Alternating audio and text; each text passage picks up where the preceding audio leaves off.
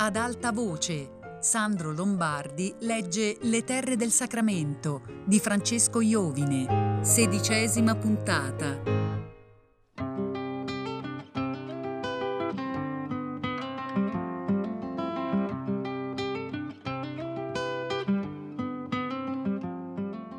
Per 15 giorni, tutte le mattine, don Settimio aveva annunziato l'arrivo di due padri passionisti per le missioni quaresimali. Padre Marcello e padre Ferdinando arrivarono sull'imbrunire con il carretto postale, rotti dalla stanchezza. Per tre ore il biroccio aveva travallato sulla provinciale che partiva dalla stazione di Pesco avevano voluto evitare il giro di Calena, credendo di fare più presto. Non avevano un'idea di quanto fosse difficile raggiungere quel piccolo paese pieno di peccatori che andavano ricondotti a Dio. Don Settimio li attendeva davanti al piccolo ufficio postale. Da qualche giorno il parroco di Morutri aveva ripreso a mangiare qualche buon boccone e mostrava maggiore energia nel suo servizio a gloria del Signore. Faceva regolarmente la dottrina quaresimale ai ragazzi, diceva a Vespero e litigava tuonando per le stanze con Caterina. Don Fortunato, una settimana prima, aveva detto a Don Settimio che le sue orine erano tornate limpide come la malvasia di Befagna. Le avevano distillate in un laboratorio di Napoli le orine di Don Settimio e avevano così stabilito che i suoi filtri interni si erano disoppilati e si potevano rimettere al lavoro. Don Settimio si mostrava particolarmente contento per l'arrivo dei padri, che era del tutto casuale, ma che egli avrebbe provocato tanto gli pareva opportuno richiamare energicamente gli abitanti di Morutri ai loro doveri di buoni cristiani. I due padri ebbero una camera a casa di don Settimio e poterono rimettersi dalle fatiche del viaggio con un brodo di gallina giovine e grassa allevata da Caterina. Le prediche incominciarono la sera seguente, che era domenica.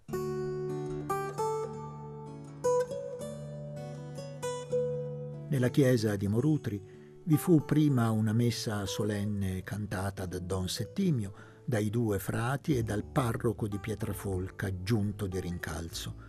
Era una mattinata piena di sole, fresca, pungente, odorosa di viole. Tutta Morutri era in chiesa tra le donne era corsa la voce che padre Marcello era così pallido perché perdeva tutto il suo sangue dalle piaghe che si faceva massacrandosi col cilicio.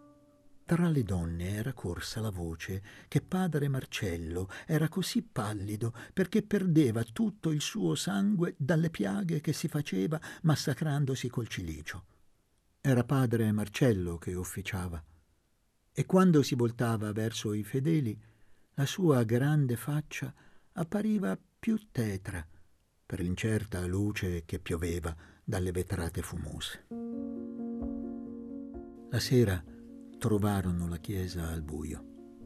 A destra c'era un palco sotto il grande crocifisso di legno che veniva staccato dalla croce per il viaggio al Calvario il giorno di venerdì santo.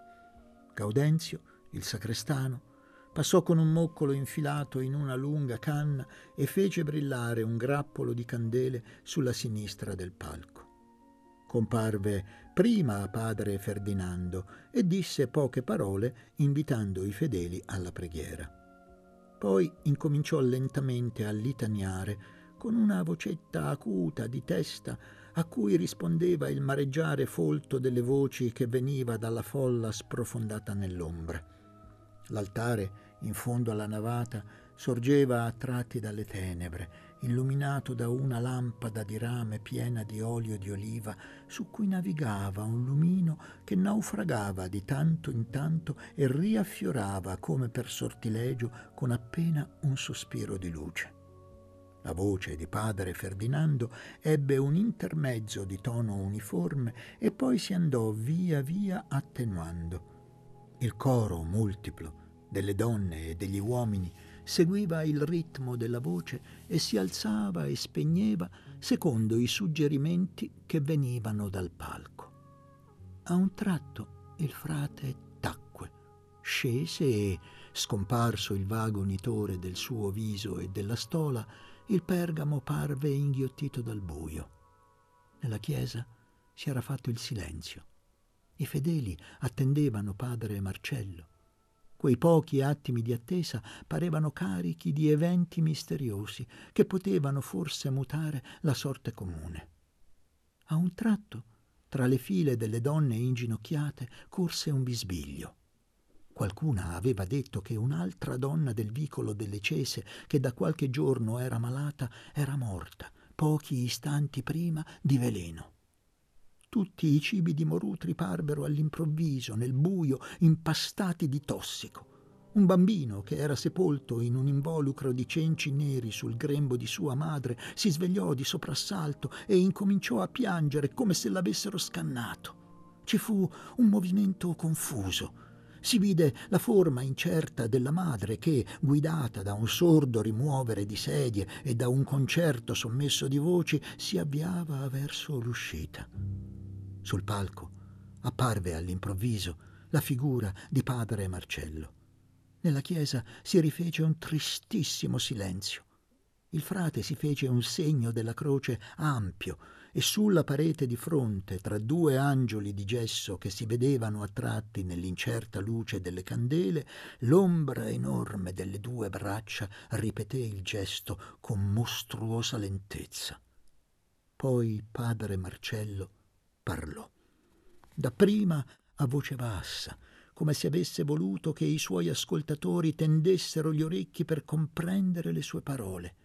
Disse che veniva di lontano, che aveva visto molti paesi, aveva parlato a migliaia di fedeli, aveva ascoltato infiniti peccati e la sua anima era carica di vizi e di brutture.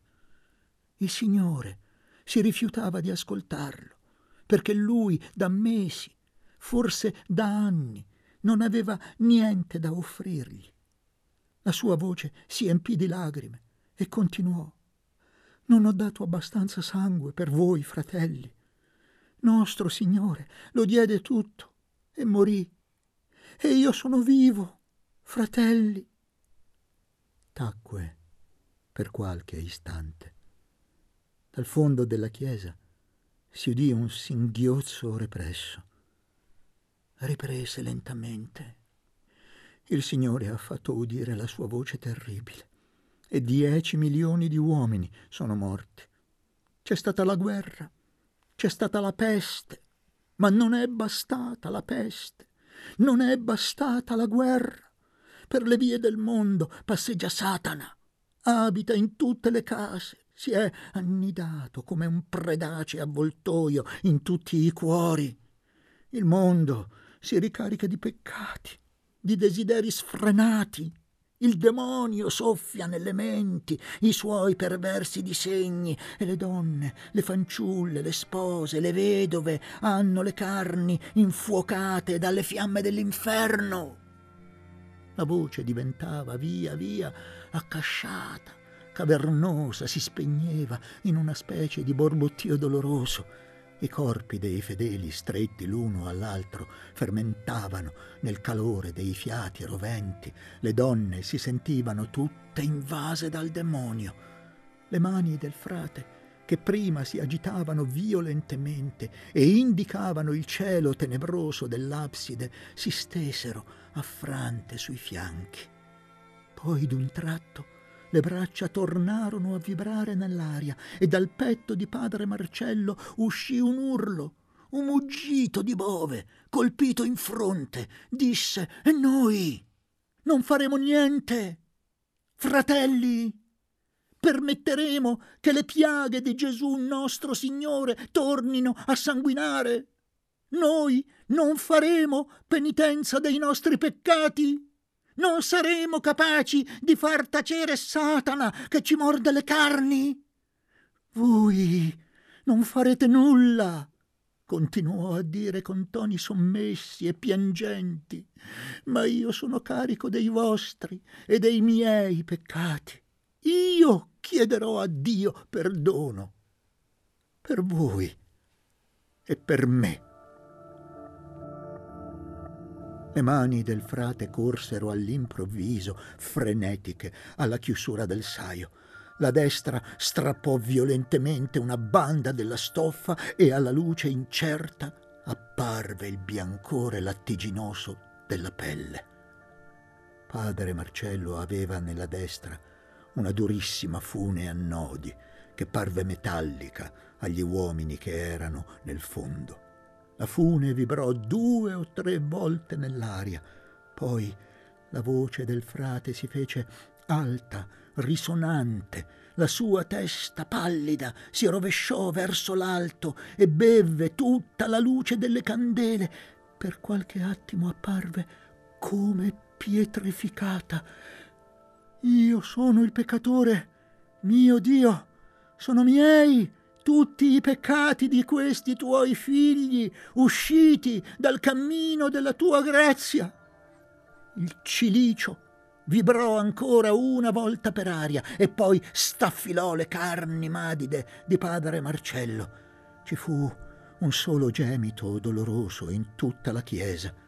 La voce del frate tra il clamore del pianto, dei sospiri, dei gemiti che invocavano pietà, s'udiva solo quando il cilicio vibrato pareva per qualche attimo arrestare il battito dei cuori. L'altro passionista apparve a un tratto alle spalle del predicatore con un panno oscuro teso fra le due mani e attese che lasciasse il cilicio. Quando padre Marcello cadde in ginocchio di schianto, il confratello gli coprì le spalle, si inginocchiò anche lui e con mestissima voce riprese le litanie. I fedeli rispondevano lentamente tra un coro di sospiri, di gemiti, più fievole e stanco. Il giorno seguente la chiesa era piena di penitenti. I due frati confessavano tutta Morutri. Anche Michele Marano era inginocchiato in un angolo accanto al fonte battesimale e aspettava il suo turno. Il paese per quattro o cinque giorni si frugò l'anima.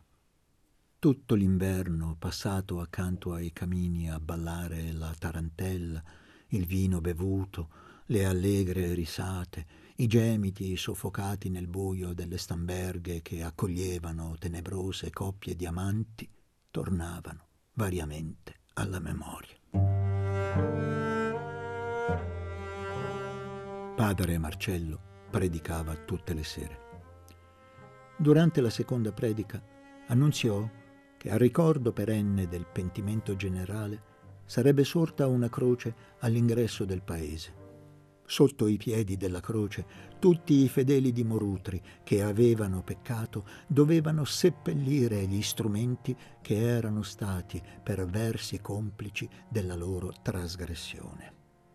Michele Papara prese due tronchi di faggio, li sgrossò con l'ascia, li piallò e durante la notte con i suoi scalpellini scolpì su un braccio della croce un gallo, la scala, la spugna.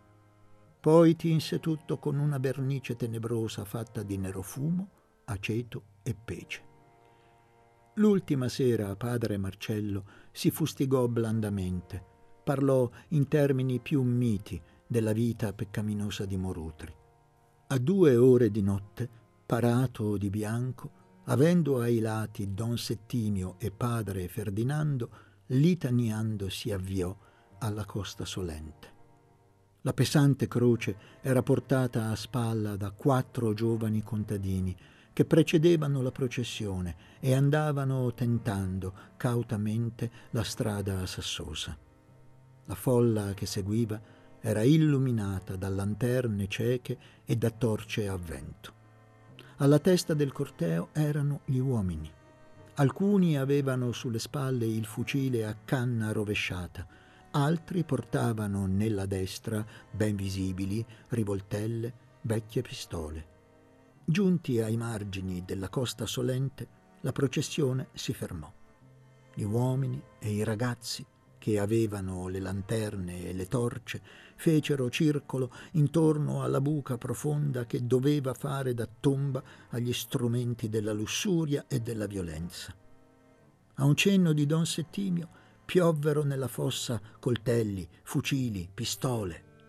Quando il cumulo della terraglia fu abbastanza alto, incominciò il lancio dei tamburelli che, volando sulle teste, mandavano il loro ultimo allegro tinnio nel buio della notte.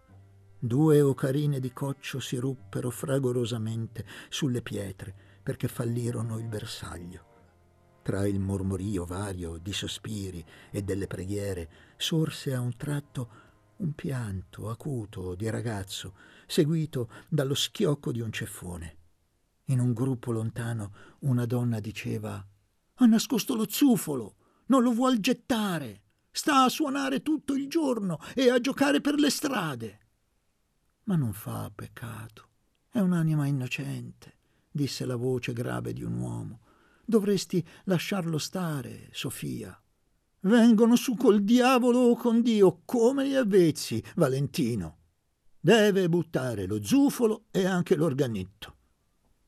A un tratto la folla si aprì e le torce fecero un canale luminoso tra la massa oscura. Una donna disse Arrivano i libri. Viene Giustino con i libri.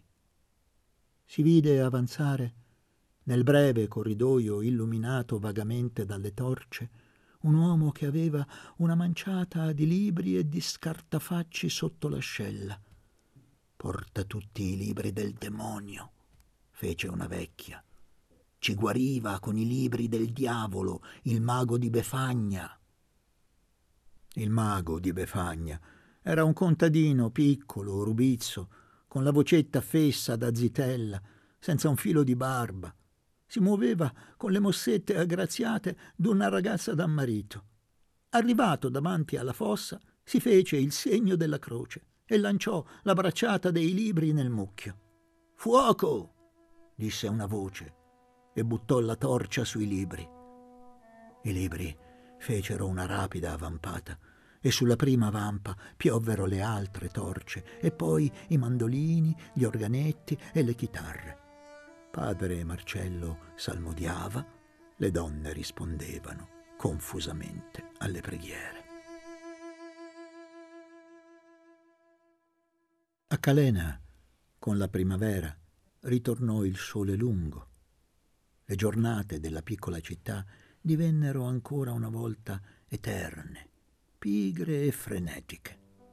Al circolo delle professioni e delle arti ricomparvero i tavoli all'esterno. Nei giorni di mercato si rividero i gruppi di contadini che si recavano a Calena per i loro affarucci.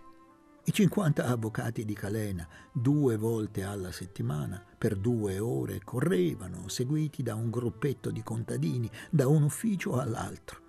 I contadini camminavano con aria preoccupata, battendo le palpebre come se, usciti la prima volta da una tana tenebrosa, fossero abbagliati dal sole primaverile di Calena. Dentice comandava ancora il distaccamento perché aveva rifiutato il congedo. Passava come al solito gran parte della giornata appoggiato indolentemente allo stipite del gran caffè, rispondendo con rigidi, impettiti saluti alle scappellate dei signori che entravano. Il tenente dei carabinieri, lungo la strada di circonvallazione, di pomeriggio, caracollava su una cavalla baia, alzandosi più del dovuto sulla sella, molleggiando con la mano inguantata, fissa all'arcione. Tre avvocati si erano fatti un vestito nuovo di buon taglio a Napoli e tutti i signori di Calena avevano voluto sentire con aria di intenditori la morbidezza della stoffa sotto le dita. Il giudice Maselli era stato malato per alcune settimane e il dottor Bulgarella rispondeva a monosillabi ai suoi rari clienti che gli chiedevano notizie della sua salute.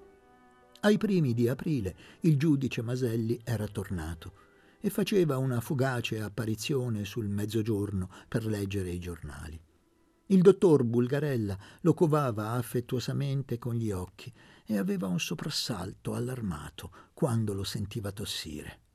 Durante l'inverno c'erano stati due balli. Le figlie del presidente del tribunale e del procuratore del re, tutte educande esterne al convento di Sant'Antonio, avevano avuto il permesso di organizzare al circolo un ballo di beneficenza per i poveri del ricovero di San Silverio. Avevano avuto offerte dalle famiglie più cospicue di Calena, ma i giovani più validi non erano intervenuti al ballo per desiderio delle fidanzate. C'erano stati Gesualdo, il canonico, Ferdinando e altri cinque studenti di università e un gruppo di licealisti. Questi ragazzi ballavano poco, si erano messi in un angolo della sala e si davano gomitate d'intesa ridevano fra loro con aria perversa, alludendo alle loro orge sensuali, solitarie, caricandosi di stimoli e di visioni per le loro fantasie notturne. Le madri erano sedute intorno alla sala, cariche di piume e braccialetti di oro rosso. Chiacchieravano tra loro, composte, serie, come se fossero reciprocamente impegnate ad offrirsi la giustificazione per essersi sottratte una volta tanto agli austeri doveri di madri di famiglia. I ragazzi e le ragazze volteggiavano tenendosi a distanza, come se temessero una improvvisa accensione del loro represso ardore. Ma sul tardi, quando la festicciola stava per finire, era comparso don Benedetto Ciampitti, accompagnato da Leopoldo, il suo servo e segretario, che portava una cesta di bottiglie e di dolci. Bevve due o tre bicchieri di liquore, uno di seguito all'altro, poi alzò il coperchio del piano gridando Bando al grammofono, scatola di gatti furibondi attaccò una mazurka furiosa a tutto pedale, cantando le note, dondolando il busto ritmicamente. Il ballo da quel momento divenne eccitante. Le madri si erano avvicinate anch'esse ai tavoli e con vari pretesti, tra i quali quello di sottrarre qualcosa alla soverchia ingordigia dei ballerini, divoravano a quattro palmenti e nascondevano nelle borsette ridipinte manciate di biscotti e di cioccolatini. Poi prese anch'esse dalla furia dei ballerini, dalle grida di gioia delle ragazze, cedettero a turno all'invito del canonico, di Ferdinando e di Gesualdo e volteggiarono per qualche minuto nella sala affumicata. Del balletto si parlò per qualche giorno in tutta Calena. Un giorno il canonico, incontrando Luca, gli fece Non ti fai più vedere al circolo? Che succede al circolo? aveva chiesto Luca. Ma, fece misteriosamente l'amico, tu non sai. Lo so, avete ballato con le madri e le ragazze si sono ubriacate. Era divertente, fece il canonico. Ci credo, rispose asciutto Luca. Ma non ti si vede più in nessun posto, aggiunse con tono affettuoso e ilpidio. Sei innamorato? Gesualdo mi ha detto che te la fai con la signora Cannavale. Sai che la capra del diavolo l'altra sera ha perduto ventimila lire al Baccarà? Gliele hanno vinte Pistalli e l'ingegner Cimarella, quello della centrale elettrica. Non si faceva vedere da un mese. Ha approfittato della partenza della moglie. Adesso è lei che parte. Deve averci qualche vecchia consolazione a Napoli, la signora. E tu che ne sai? Fece Luca irritato. Bravo, diventi geloso, rispose il canonico. Allora è vero che sei innamorato senza speranza della signora Cannavale. Luca gli voltò le spalle e tornò allo studio Iannaccone. Sapeva che Laura era partita ancora una volta per Napoli. Gliel'aveva detto lei stessa un giorno. Occorrerà trovare molto denaro per le terre del sacramento e io lo troverò. Bisogna che lei mi aiuti, signor Marano. Il denaro non basta. Bisognerà anche indurre i contadini a lavorarle le terre. Non è facile, aveva detto Luca. Credono che le terre siano maledette. E lei ci crede? aveva chiesto Laura sorridendo. Io no, aveva risposto Luca. Ma purtroppo a Morutri molti ne sono convinti, specialmente le donne. Laura aveva aggiunto, sempre sorridendo, con amabile grazia, Lei conosce don Giacomo Fontana? Lo conosco. L'ho incontrato un giorno mentre pescavo nel calandro e sono stato poi due volte a casa sua. Mi farò aiutare anche da lui. Ho un'idea. Farò ricostruire e ribenedire la cappella del sacramento. Non ne parli per ora. Io non parlo. Lo so che lei è un ragazzo leale, aveva detto Laura tendendogli la mano. Luca l'aveva stretta inchinandosi profondamente fin quasi a toccare il suo tavolo. Tutti gli incontri con Laura lo lasciavano umiliato e amaro. Trovava goffi i suoi movimenti, asciutte le sue risposte. Gli sarebbe piaciuto di conversare con lei con tono cortese, fermo, forse anche leggermente scherzoso. Invece il suo contegno oscillava tra l'asprezza e l'ossequio servile. Niente da fare, disse una volta a se stesso. O picchio o mi inginocchio.